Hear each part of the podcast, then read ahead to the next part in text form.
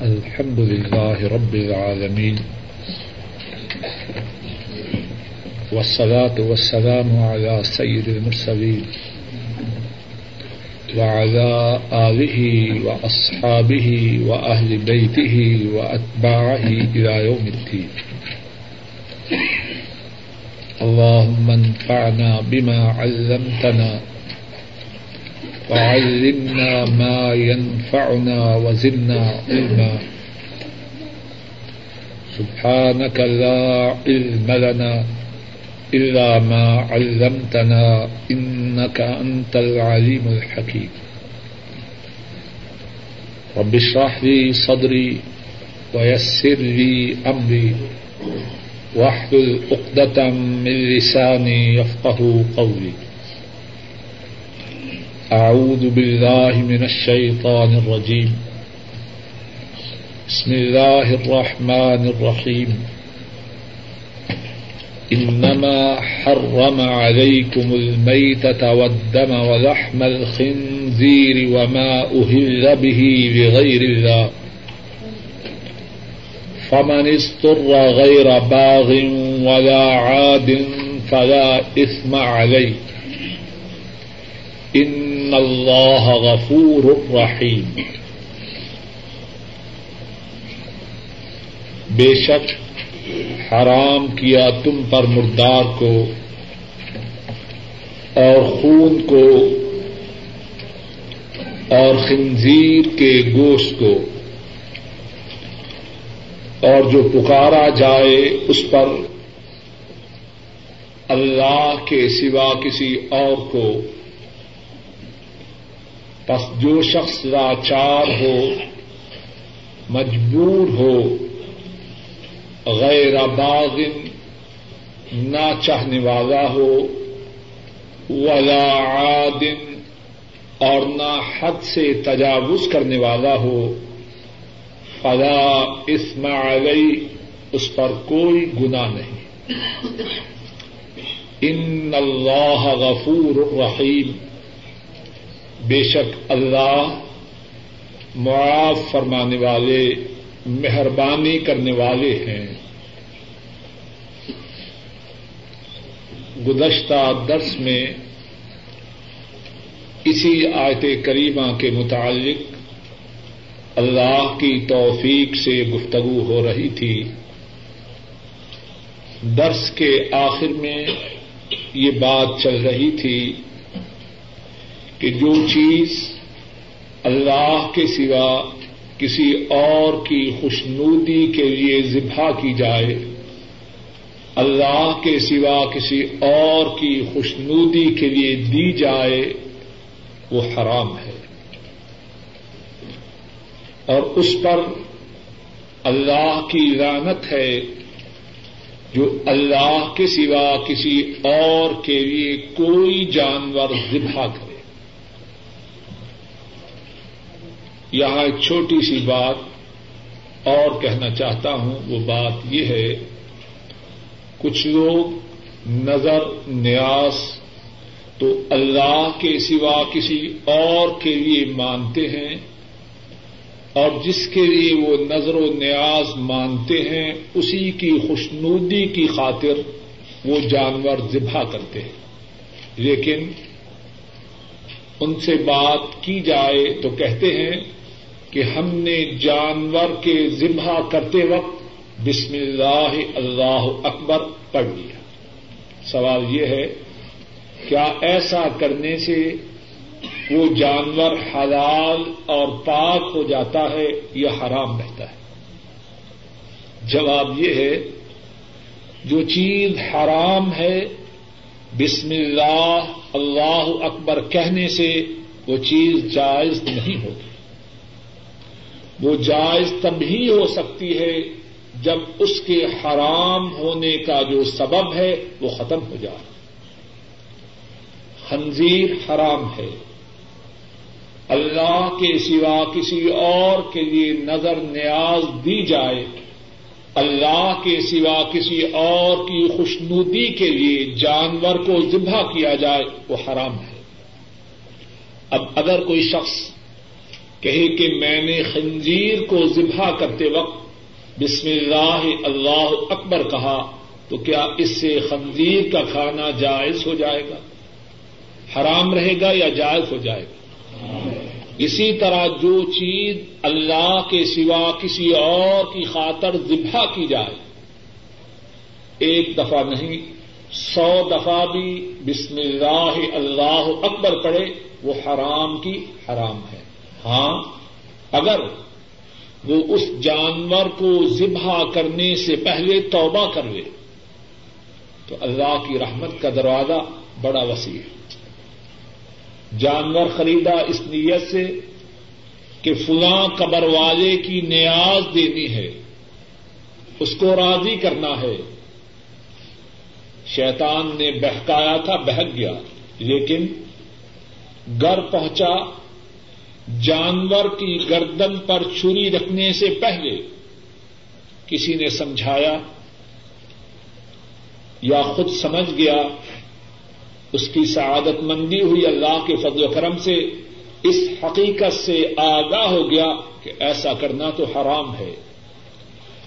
جانور کی گردن پر چھری رکھنے سے پہلے اپنے سابقہ ارادہ سے توبہ کی۔ اور اس بات کا علم کیا کہ خریدا تو فلاں کے لیے تھا، لیکن ایسا کرنا حرام ہے۔ میں اپنے اس ارادہ سے تائب ہوتا ہوں، اب اللہ کے لیے ذبح کرتا ہوں، تو ایسا جانور حلال ہے۔ تو بات کا خلاصہ یہ ہے، اگر ارادہ و نیت وہی ہے کہ فلاں کی نظر ہے، فلاں کی نیاز ہے، فلاں کے لیے ذبح کر رہا ہوں بسم اللہ اللہ اکبر پڑھے یا نہ پڑھے، ہر دو صورت میں حرام ہے۔ ہاں اگر ذبح کرنے سے پہلے اپنی نظر سے تائب ہو جائے، ایک اللہ کی خوشنودی کی خاطر ذبح کرے، تو پھر وہ جائز ہے۔ ایک اور چھوٹی سی بات اس کے ساتھ سمجھ لیجیے صدقہ و خیرات کرنا تاکہ اس کا ثواب فوج شدگان کو پہنچے۔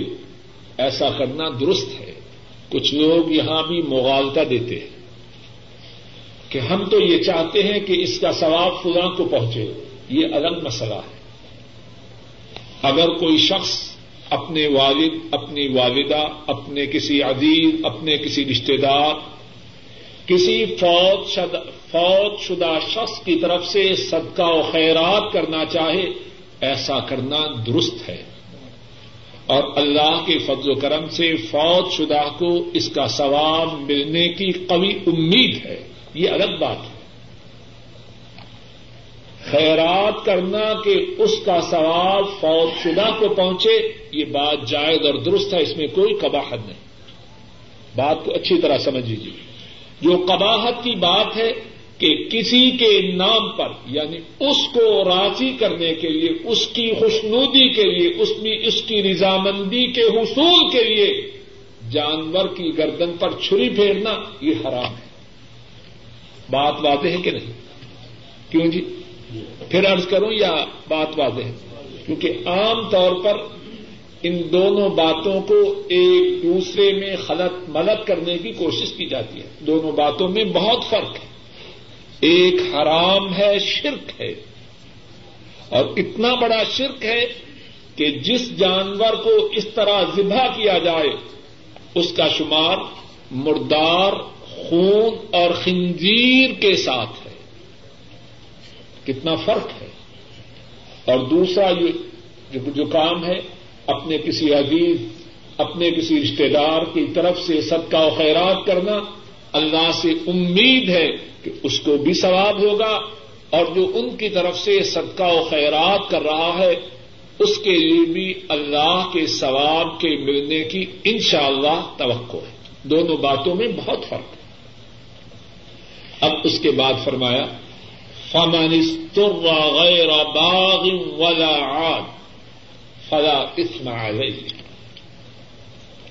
اگر کوئی شخص مجبور ہو جائے، بھوک ہے اور اتنی شدید بھوک ہے، اگر کچھ نہ کھائے تو مر جائے گا۔ یا اس کے جسم کا کوئی حصہ ضائع ہو جائے گا۔ اب حلال کھانے کے لیے کچھ نہیں۔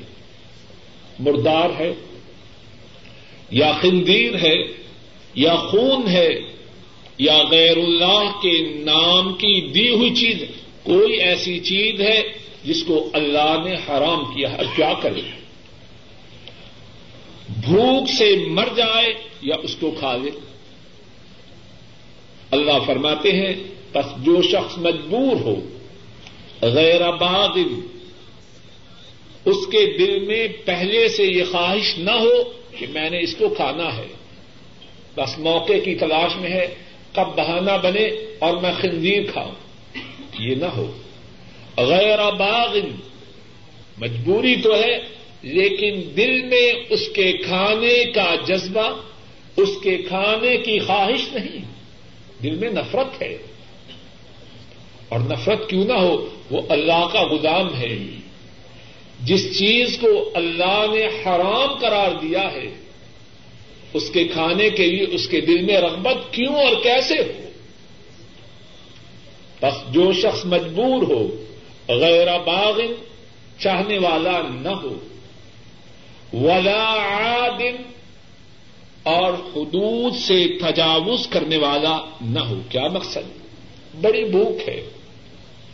اتنی بھوک ہے کہ اگر نہ کھائے تو مر جائے یا جسم کا کوئی حصہ ضائع ہو جائے۔ اب صرف خنزیر موجود ہے۔ کیا کریں؟ کیلو خنزیر لے کر خوب سیر ہو کے کھائے۔ نہیں۔ ولا دن حد سے تجاوز نہ کرے۔ اتنا کھا لے جس سے اس کی موت کا خطرہ، جو بھوک کی شدت کی وجہ سے ہے، وہ ٹل جائے۔ ولا دن حد سے تجاوز کرنے والا نہ ہو۔ فلا اسماعیل ایسے شخص پر حرام کردہ چیزوں میں سے کوئی چیز کھانے کی وجہ سے کوئی گنا نہیں۔ اللہ کتنے رحیم ہیں، کتنے رحمان ہیں، کتنے مہربان ہیں۔ اور پھر فرمایا، ان اللہ غفور الرحیم اللہ کی طرف سے مجبوری کی حالت میں نہ چاہتے ہوئے اور حدود سے تجاوز نہ کرتے ہوئے جو کھانا ہے، اس پر جو گنا نہیں، اس پہ کوئی تعجب نہ کرے۔ اس پہ کوئی تعجب نہ کرے۔ حاکم و مالک ہیں کون؟ جن کی طرف سے یہ انسٹرکشنز مل رہی ہیں، جن کی طرف سے یہ رولز اینڈ ریگولیشن آ رہے ہیں، وہ ہیں کون؟ ان اللہ غفور الرحیم۔ بے شک اللہ تحقیق سے فرمایا، بے شک اللہ معاف کرنے والے مہربان ہیں۔ وہ اپنے بندوں پہ ظلم تو نہیں کرنے والے، جو ان کے احکامات کی پابندی کرنا چاہے۔ اور استثنائی طور پر ایکسپشنلی ان کے احکامات کی پابندی نہ کر پائے تو وہ ظالم تو نہیں، وہ تو معاف کرنے والے مہربان ہیں۔ یہاں اس بات کی طرف توجہ دیجیے توجہ کیجیے بہت سے لوگ اپنی دادانی اور جہالت کی وجہ سے یا دین دشمنی کی وجہ سے یہ کہتے ہیں ٹھیک ہے، لیکن دین بڑا مشکل ہے۔ اس پر چلنا ممکن نہیں۔ ذرا بات کی طرف توجہ کیجیے۔ یہ بات بظاہر معمولی ہے، لیکن اپنے اندر بہت بڑا گنا سموئے ہوئے۔ اللہ نے انسانیت کے چلن کے لیے، انسانیت کے نظام کو چلانے کے لیے جو تعلیمات دی وہ مناسب ہیں یا غیر مناسب؟ اگر کہیں کہ دین پر چلنا ممکن نہیں، تو کیا مطلب؟ کہ اللہ ایسے مالک ہیں، اللہ ایسا نظام دینے والا ہے جو ناقابل عمل ہے۔ اللہ کی یہ کوئی مثال نہیں۔ اگر کوئی قانون ساز ادارہ، اگر کوئی لیجسلیچر ایسی قانون سازی کرے جس پہ عمل کرنا ممکن نہ ہو تو ان کے متعلق کیا کہا جائے گا؟ ان کو لوگ عقلمند کہیں گے یا مجنون کہیں گے؟ کچھ بات واضح ہے کہ نہیں؟ اللہ کے متعلق یہ کہنا کہ اللہ کا جو دین ہے، اس پر چلنا ممکن نہیں، بہت بڑی گناہ کی بات ہے۔ ہم میں تقسیر ہے، ہم میں کوتا ہی ہے۔ لیکن اللہ کے دین پر چلنا ناممکن نہیں۔ ایسا کہنا انتہائی بڑی غلطی ہے۔ نوٹ کر لیجیے دوسری بات، اللہ کے دین میں جو آسانی کے پہلو ہیں اور اللہ کے دین میں انسانوں کے حالات اور تقاضوں کا جو خیال رکھا گیا ہے، اس کی ایک صورت اس آیت کریمہ میں۔ فمانستر غیر باغ ولا عاد فلا اسمع علیہ یہاں اندھا نگر نہیں کہ بس جو بات کہہ دی، اب دیکھنا نہیں کہ اس پہ عمل ممکن ہے کہ نہیں۔ ایک رول آیا، اس کے ساتھ ایکسپشنل کیسز ان کا بھی خیال رکھا گیا۔ کیونکہ یہ نظام ایسا ہے، یہ دین ایسا ہے جس پر انسانیت کو چلانا ہے اور چلنا ہے۔ اگر حالات استثنائی ہیں ایکسپشنل کیسز ہیں، تو اس کے لیے بھی قاعدہ و ضابطہ موجود ہے۔ فمنستر غیر باغ ولا عاب فلا اسمع علیہ ایک اور بات یہاں سمجھ لیجیے بعض لوگوں میں ایک اور بہت عام بیماری ہے۔ جب بھی دین کی مخالفت کرنا چاہیں تو کہتے ہیں ٹھیک ہے۔ لیکن ہم مجبور ہیں اور مجبوری میں اجازت ہے، یہ بات سنتے ہیں کہ نہیں؟ اور اللہ معاف کرے، شیطان نے ہم میں سے بہت سے لوگوں کو اتنا بہکایا ہے، اتنی زیادہ نافرمانی کرتے ہیں اور شیلٹر لیتے ہیں اس بات سے کہ جی مجبور ہے اور مجبوری میں سب کچھ معاف ہے۔ یہ جو مجبور کا لفظ ہے، اس کی کچھ حدود ہے یا ویسے کھلی بات ہے۔ موم کی ناک ہے، جیسے چاہی پھیلی، ایسی بات نہیں۔ مجبوری یا ضرورت، جس کی وجہ سے حرام کھانے کی اجازت ہے، وہ یہ ہے، جس طرح کے امام ابن الجوزی نے اپنی کتاب زاد المسیر، جو قرآن کریم کی تفسیر ہے، اس میں بیان کیا ہے۔ مجبوری کا مقصد یہ ہے کہ اگر حرام اس وقت نہ کھایا جائے، یا انسان کی جان ختم ہو جائے، یا اس کے جسم کا کوئی حصہ تلف ہو جائے، ختم ہو جائے۔ یہ ہے مجبوری۔ اب لذت کی خاطر، زبان کا ذائقہ بدلنے کی خاطر، یا یورپ گیا، امریکہ گیا اب جو آپشن ہے یا سبزی ہے یا خنزیر کا گوشت ہے۔ اور یہ بات لوگوں کے ساتھ ہوتی ہے۔ اب کہ جی مجبوری ہے کیا کروں؟ اور خنزیر کھائے اور سمجھے کہ یہ مجبوری وہی ہے جس کی اللہ نے اجازت دی ہے۔ ایسی بات نہیں۔ سبزی کھا۔ ٹھیک ہے تجھے اللہ نے پیسے عطا فرمائے ہیں کہ تو گوشت خرید سکتا ہے، لیکن اللہ کے دیے ہوئے پیسوں کو حرام کے خریدنے پر فرق نہ کر۔ اگر تو سبزی کھائے گا تو کیا مر جائے گا؟ یہ بات سمجھ اسی طرح ہمارے ہاں اس سے ملتا جلتا مسئلہ سود کا ہے۔ لوگوں نے سود کے دروازے کو ضرورت کے نام پر کتنا کھول رکھا ہے۔ کبھی اللہ نے چاہا تو اس بارے میں گفتگو ہوگی تو تفصیل سے ارض کروں گا۔ جو بات اب کہنا چاہتا ہوں کہ ضرورت جس میں حرام کھانے کی اجازت ہے، وہ محدود ہے۔ ایسا نہیں کہ جب حرام کھانا ہو، ضرورت کا نام لیا اور کھا لیا۔ یہ بات نہیں ضرورت، اس سے مراد یہ ہے کہ اگر نہ کھائے یا اس کی جان ختم ہو جائے یا اس کے جسم کا کوئی حصہ ختم ہو جائے۔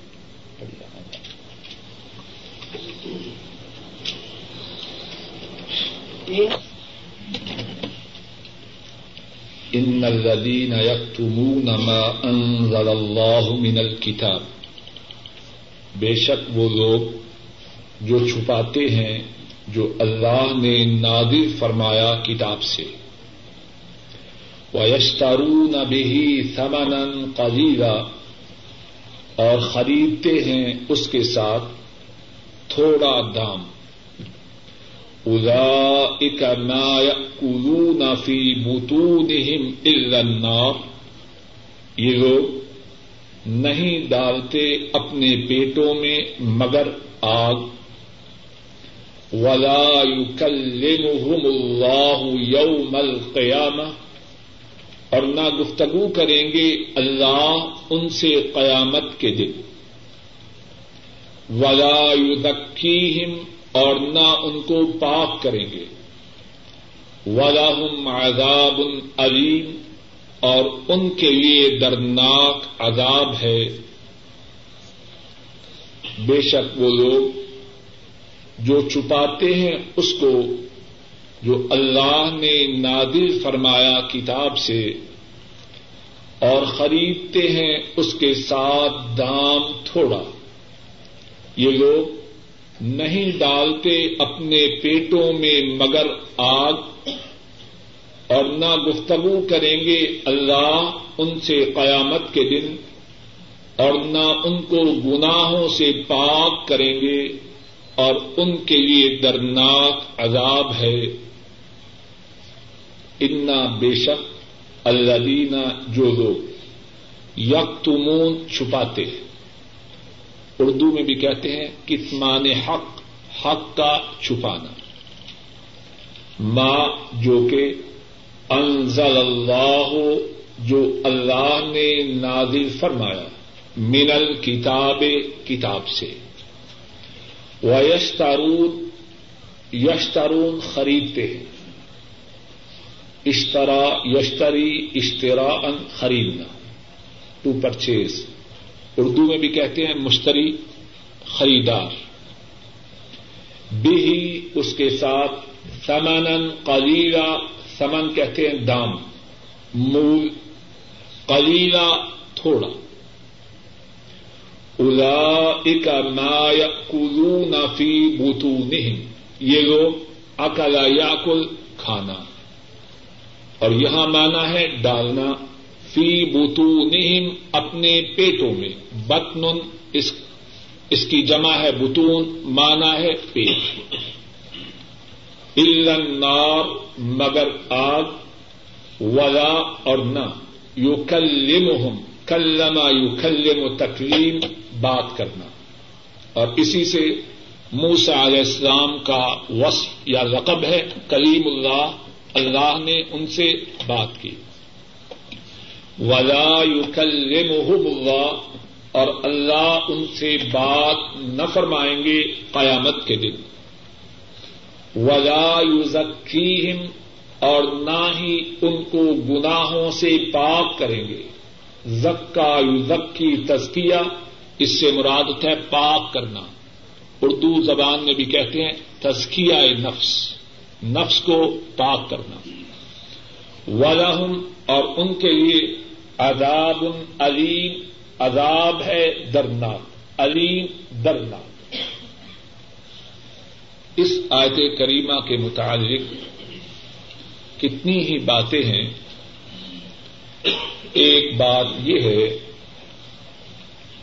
کہ یہ آیت کریمہ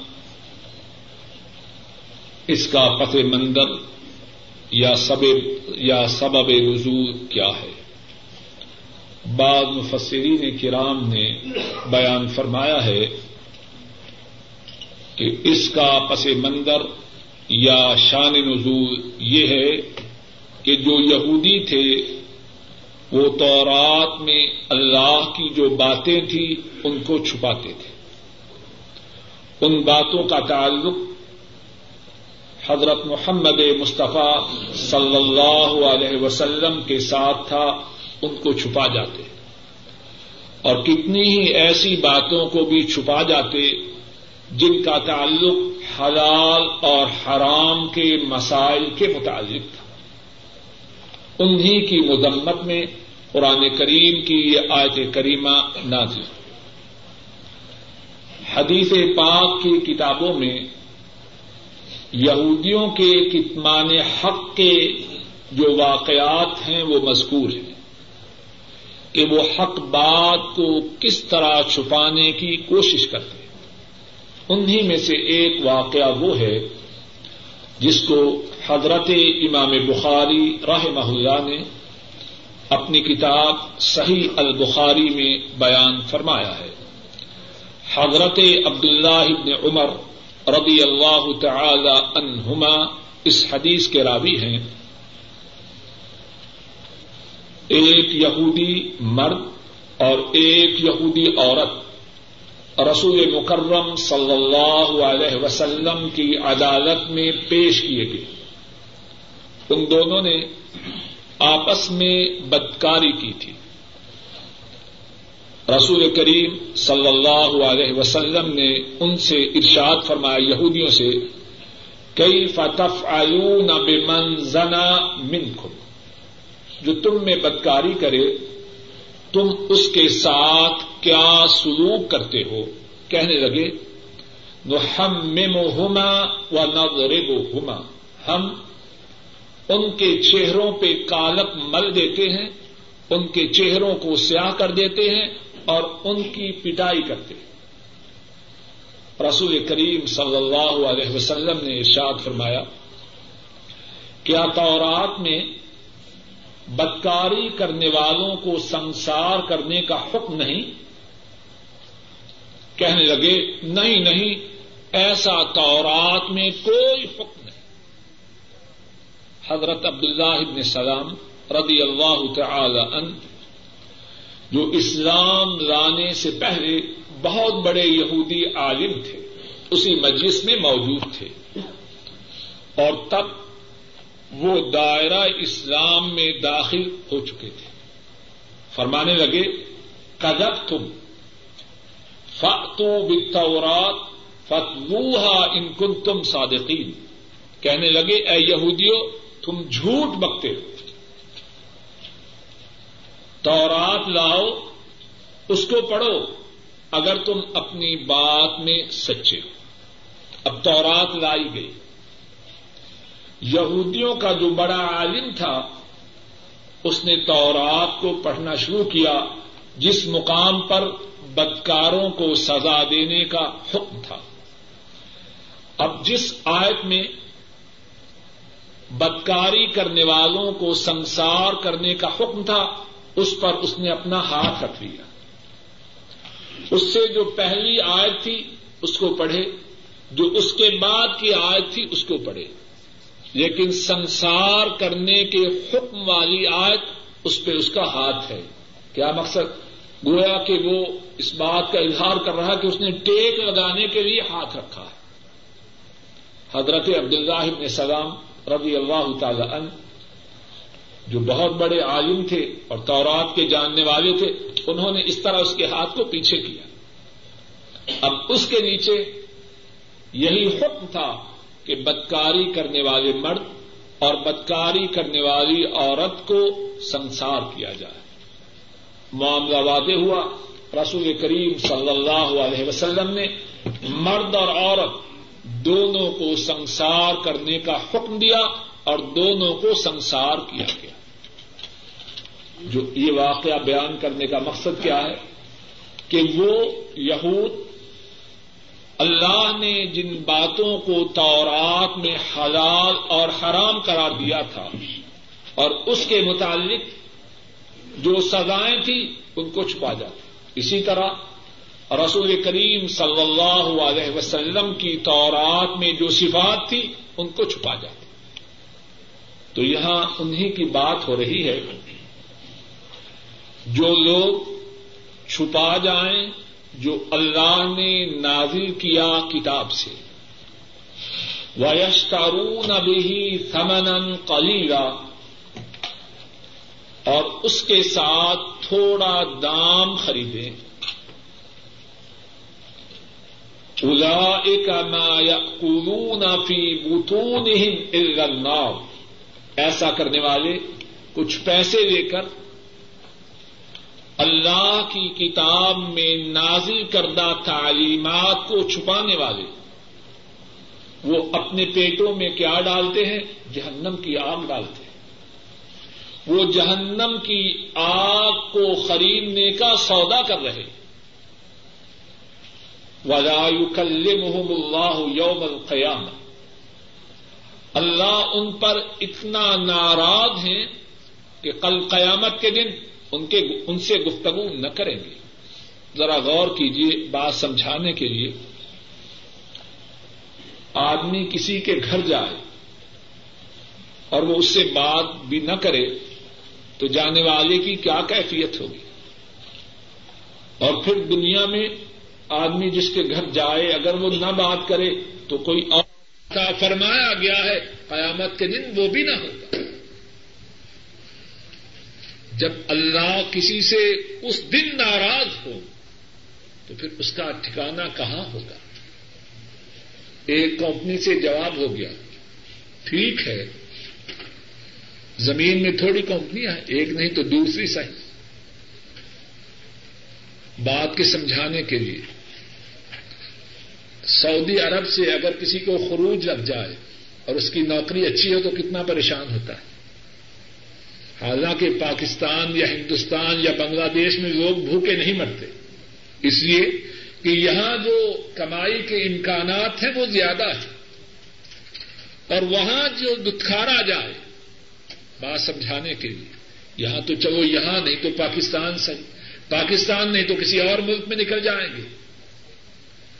اب جو وہاں دتکارا جائے، وہ کہاں جائے؟ بلا یو کتنی بڑی سزا ہے۔ الفاظ مختصر ہیں، لیکن ان میں بہت بڑی سزا ہے۔ ولا یو اللہ یوم القیام اللہ ان سے گفتگو نہ فرمائیں گے۔ اور جو گفتگو نہ فرمانے کا مقصد ہے کہ مہربانی، شفقت، عنایت کی گفتگو۔ جو سوال جواب ہے وہ تو ہوں گے، لیکن وہ دتکارنے کے لیے، ڈھانڈنے کے لیے۔ ناراضگی کے اظہار کے لیے۔ وزایوزکی ہے اور وہ گناہوں سے ان کو پاک نہ کریں گے۔ کچھ لوگ ایسے ہیں گناگار ہیں، جہنم میں جائیں گے، کچھ عرصہ سزا بھگت کے نکل آئیں گے۔ اللہ گناہوں سے ان کو صاف کر دیں گے۔ لیکن یہ جو ہے اللہ کی کتاب کی آیات کو چھپانے والے اور اس کے بدلا میں تھوڑا دام خریدنے والے یہ ہمیشہ ہمیشہ کے جہنمی ولاحم عذاب علیم اور ان کے لیے درناک عذاب ہوگا۔ اب ذرا اس لفظ پہ بھی غور کیجیے یہ دردناک کون کہہ رہا ہے؟ جو الفاظ بولے جاتے ہیں، ان کے جو معانی ہیں، ان کا تعین جو ان الفاظ کو کہنے والا ہے، اس کو دیکھ کر کیا جاتا ہے۔ ایک باپ اپنے بیٹے سے کہتا ہے، سزا دوں گا، تو اس کی سزا کا ایک محدود تصور ہے۔ ایک پولیس والا کہتا ہے، سزا دوں گا، تو اس کا اپنا ایک تصور ہے۔ ہاتھ میں وقت جب کہتا ہے، سزا دوں گا۔ سپر پاور کا جو پریزیڈنٹ ہے، وہ کہتا ہے، سزا دوں گا۔ ہر ایک کا اپنا اپنا تصور ہے اور وہ تصور اس کی حیثیت کے مطابق ہے۔ اللہ کے لیے کوئی مثال نہیں، بات سمجھانے کے لیے۔ جب اللہ، جو مالک الملک ہے جب بار ہیں کہار ہیں، جب وہ فرما رہے ہیں کہ وہ عذاب درناک ہے، تو کتنا دردناک ہو اور ایک اور بات جو اس آیت کریمہ میں ہے، ذرا آیت کریمہ کو دیکھیے۔ ویشتارون بھی سمن کلیگا اور وہ خریدتے ہیں اس کے ساتھ تھوڑا دام۔ یہاں ایک سوال ہے، اگر کوئی اللہ کی آیات کو چھپانے کے لیے زیادہ مال لے، تو کیا جائز ہے؟ بات کو اگر اچھی طرح سمجھیے، اس میں بہت بڑی بات ہے۔ فرمایا کہ جو لوگ چھپاتے ہیں اس چیز کو، جو اللہ نے نادر فرمایا کتاب سے ویشتارون بھی سمن کلیلا اور اس کے بدلا میں خریدتے ہیں دام تھوڑا۔ قلیل تو سب سمجھتے ہیں، تھوڑا۔ اگر کوئی شخص زیادہ دام خریدے، اللہ کی آیات کو چھپانے کا معاوضہ زیادہ لے تو کیا آیات کو چھپانا اس صورت میں جائز ہے؟ بولیے، نہیں جائز۔ تو یہاں کیا مقصد؟ واللہ عالم اس بات کو خوب توجہ سے سنیے۔ یہاں مقصد یہ ہے کہ دنیا کتنی بھی ہو، بات کو سمجھیے، اس کا تعلق مجھ سے بھی ہے اور آپ سے بھی ہے۔ اور میں سمجھتا ہوں ہماری بہت سی خرابیوں کا سبب اسی بات کو نہ سمجھنا ہے۔ بات یہ ہے کہ دنیا کتنی بھی ہو، آخرت کے مقابلے میں وہ معمولی ہے۔ کتنی بھی ہو، آخرت کے مقابلہ میں وہ قلیل ہے۔ اور سچ کہوں، اسی حقیقت کو نہ سمجھنے کی وجہ سے ہم بھٹکتے پھرتے۔ اگر میرے دل میں، آپ کے دل میں یہ اعتقاد آ جائے، یہ دنیا، اگر ساری بھی ہو، آخرت کے مقابلے میں تھوڑی ہے، تو کیا میں زیادہ کو برباد کر کے تھوڑی لوں گا؟ کیوں جی؟ اگر ہم تھوڑے پہ کناج کرنے والے ہوتے تو سعودی عرب کیوں آتے؟ تھوڑے کے لیے آئے یا زیادہ کے لیے؟ سیدھی بات ہے، انسانی طبیعت یہ ہے۔ تھوڑی چیز کی بجائے زیادہ کو پریفرنس دیتا ہے۔ لیکن آخرت اور دنیا کے بارے میں ہم اس حقیقت سے عام طور پر غافل ہیں۔ اللہ کی ارب و رحمتیں ہوں، بلکہ کائنات کے ذرہ ذرہ کے برابر اللہ کی رحمت ہوں مدینے والے پر صلی اللہ علیہ وسلم۔ انہوں نے امت کی خیر خواہی کے لیے اس حقیقت کو سمجھانے میں کوئی کسر اٹھا نہیں رکھی۔ امام مسلم راہ اللہ بیان کرتے ہیں، حضرت جابر رضی اللہ تعالی ان اس حدیث کے راوی ہیں۔ رسول کریم صلی اللہ علیہ وسلم، مر ان نبی صلی اللہ علیہ وسلم مر بجد اسد کا میت۔ آپ بکری کے ایک ایسے بچے کے پاس سے گزرے جو مردار تھا۔ بعد اوقات بکری کے بچے راستے میں مر جاتے ہیں۔ بکری کے ایسے بچے کے پاس سے گزرے جو مردار تھا اور اس کے کان چھوٹے چھوٹے تھے۔ اور اب چھوٹے کان والے بکری کے بچوں کو اتنا پسند نہیں کرتے تھے۔ بکری کا بچہ تھا، مردار تھا اور کان چھوٹے تھے۔ رسول کریم صلی اللہ علیہ وسلم نے فرمایا، ایوکم یحب ان هذا له فرمایا، تم میں سے کون ہے جو اس بات کو پسند کرتا ہے کہ ایک درہم کے بدلا میں وہ بکری کے چھوٹے کانوں والے اس مردار بچہ کو خرید لے۔ اور درہم کتنا سمجھی ایک چونی کے برابر۔ رو بارے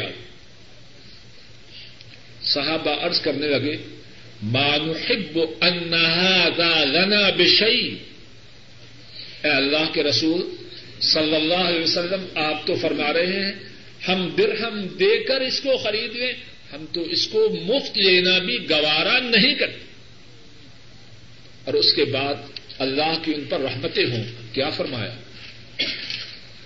واللہ لدنیا احون من هذا على الله واللہ لدنیا احون من هذا اللہ منکم، او کما قال صلی اللہ علیہ وسلم۔ فرمایا، اللہ کی قسم، جتنا بکری کا چھوٹے کانوں والا مردار بچہ تمہاری نگاہوں میں حقیر ہے۔ اللہ کی قسم دنیا اس سے بھی زیادہ اللہ کے ہاں حقیر۔ کیا حیثیت ہے دنیا کی؟ اور کیا حیثیت جب یہ بات ہو رہی، یہ بات نہیں کہ ہم دنیا کی طرف توجہ نہ دیں۔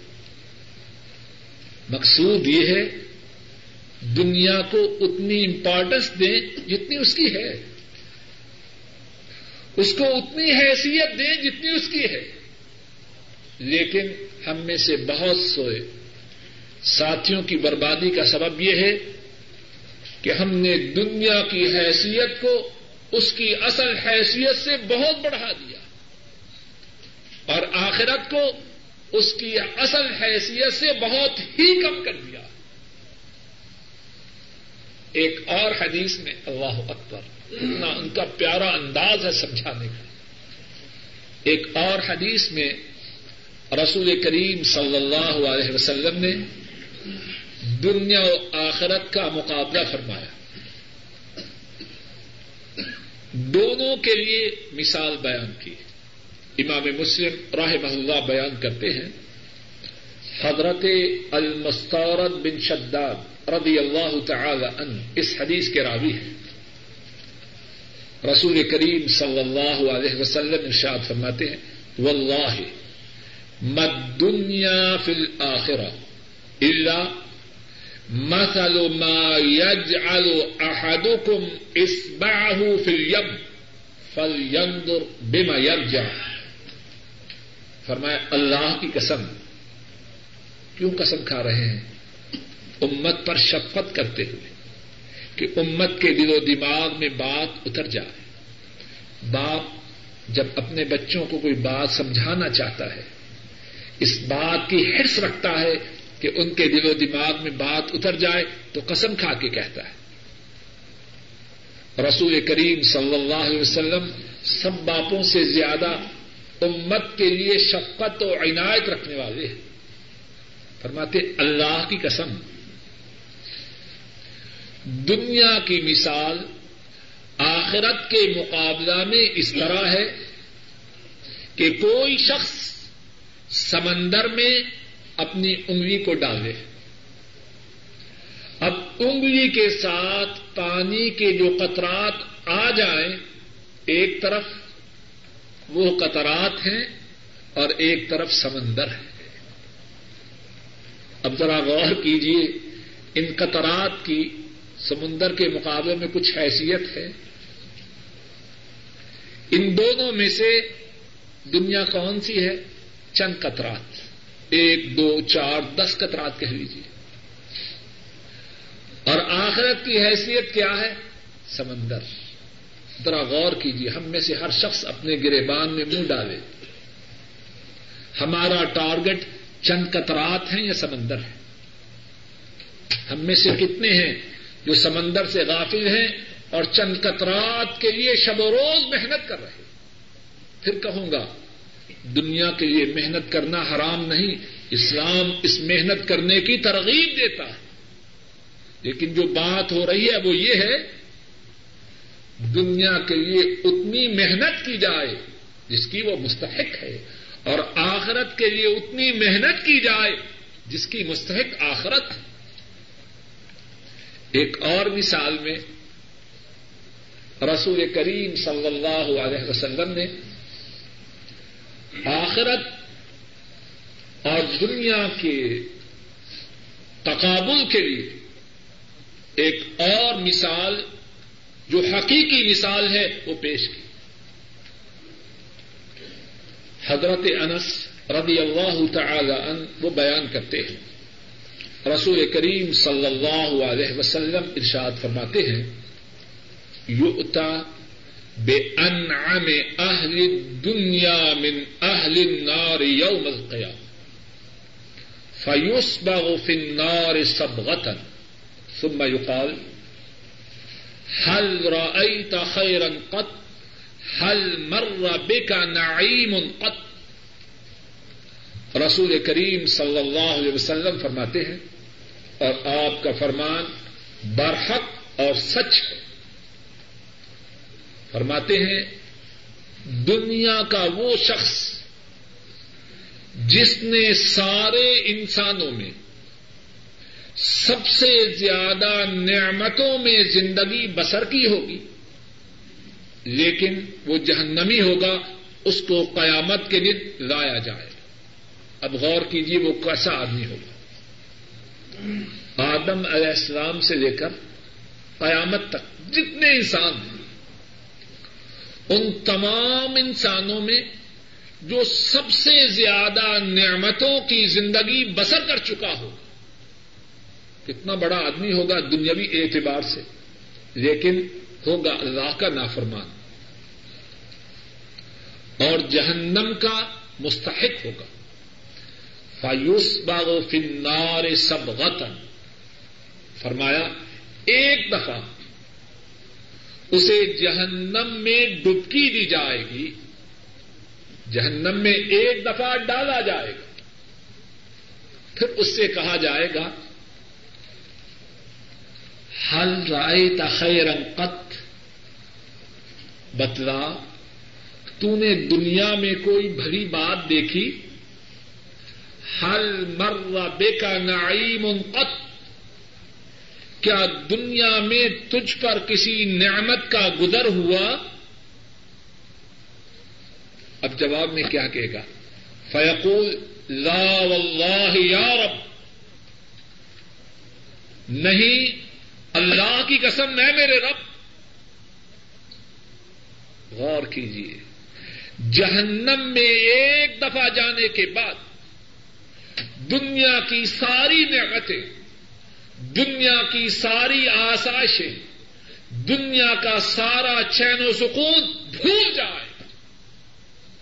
اس دنیا کی آخرت کے مقابلے میں کیا حیثیت؟ ہے اور معلوم نہیں کہ ہم اس حقیقت سے کیوں اتنے اندھے ہیں۔ بات کے سمجھانے کی غرض سے کہتا ہوں، ہم جو یہاں سعودی عرب میں ہیں، باوجود کہ اللہ کے فضل و کرم سے ہم میں سے اکثر کے وسائل حالات اپنے اپنے ملک سے اچھے ہیں۔ لیکن اس کے باوجود ہم کیا کہتے ہیں؟ یہاں جتنے وسائل ہیں اس کے مطابق خرچ نہیں کرتے۔ اپنے گھر کو فرنش نہیں کرتے۔ ہے کہ نہیں ایسی بات؟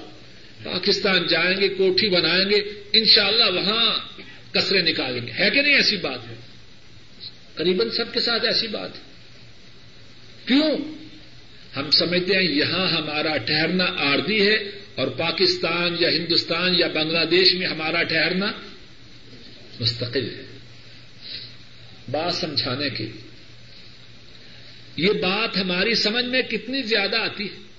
اور اگر کوئی شخص یہاں زیادہ خرچ کرے تو سارے کہتے ہیں، دیکھو یہ الو ہے۔ پھر جائے گا پاکستان اور وہاں جا کے پھر صفر سے شروع کرے گا۔ سب سمجھتے ہیں کہ نہیں؟ اس حقیقت قریب آخرت کے متعلق کیوں نہیں سمجھتے؟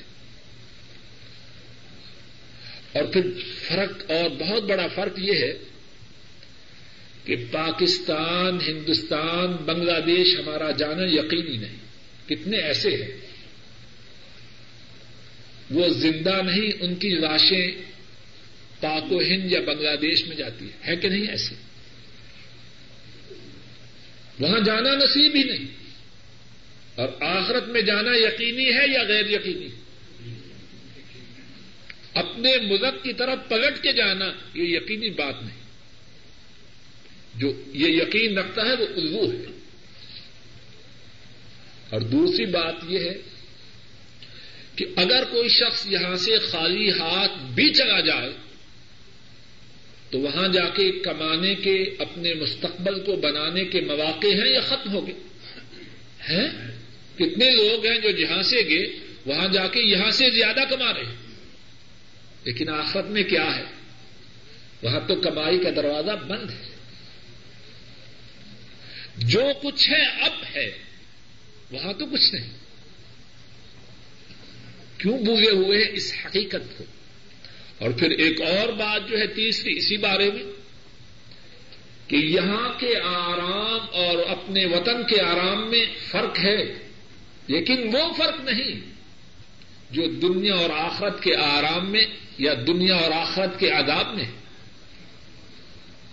اب یہی حدیث جو رسول کریم صلی اللہ علیہ وسلم نے فرمائی اور آپ کا فرمان سچ ہے۔ کہ دنیا میں جتنے انسان ہیں، ان تمام میں سے سب سے زیادہ نعمت والی زندگی اس نے بسر کی ہوگی۔ ایک دفعہ جہنم کی آگ میں ڈالا جائے گا اور پھر پوچھا جائے گا، بتلا تجھ پہ کوئی خیر گزری؟ تو نے کوئی نعمت دیکھی؟ قسم کھا کے کہے گا، لا واللہ یا رب اللہ کی قسم، میں نے تو کوئی خیر دیکھی ہی نہیں۔ اور رسول کریم صلی اللہ علیہ وسلم نے فرمایا، پھر اس کے بعد وہ شخص لایا جائے گا۔ وایوتا بے اشد بن نا سے بوسن من اہل جنت وہ شخص لایا جائے گا جو جنتی ہوگا، لیکن دنیا میں جتنے انسان ہیں ان تمام میں سے اس نے سب سے زیادہ مشکل کی زندگی بسر کی ہو۔ جنت میں ایک دفعہ ڈالا جائے گا پھر اس کو نکالا جائے گا اور پوچھا جائے گا، بتلا، کیا تجھ پہ کوئی مصیبت آئی؟ کیا تو نے دنیا میں کوئی مشقت دیکھی؟ جواب میں ارض کرے گا، اے اللہ، تیری قسم میں نے تو اس سے پہلے کوئی مصیبت دیکھی ہی نہیں۔ ایک دفعہ جنت میں جانے کے بعد دنیا کی ساری مصیبتوں کو بھول جائے۔ تو یہاں جو فرمایا ویشترون به سمنا قلیلا کیا مقصد؟ اس حقیقت سے آگاہ ہو جاؤ۔ دنیا کتنی بھی ہو، آخرت کے مقابلہ میں وہ سمن قلیل ہے۔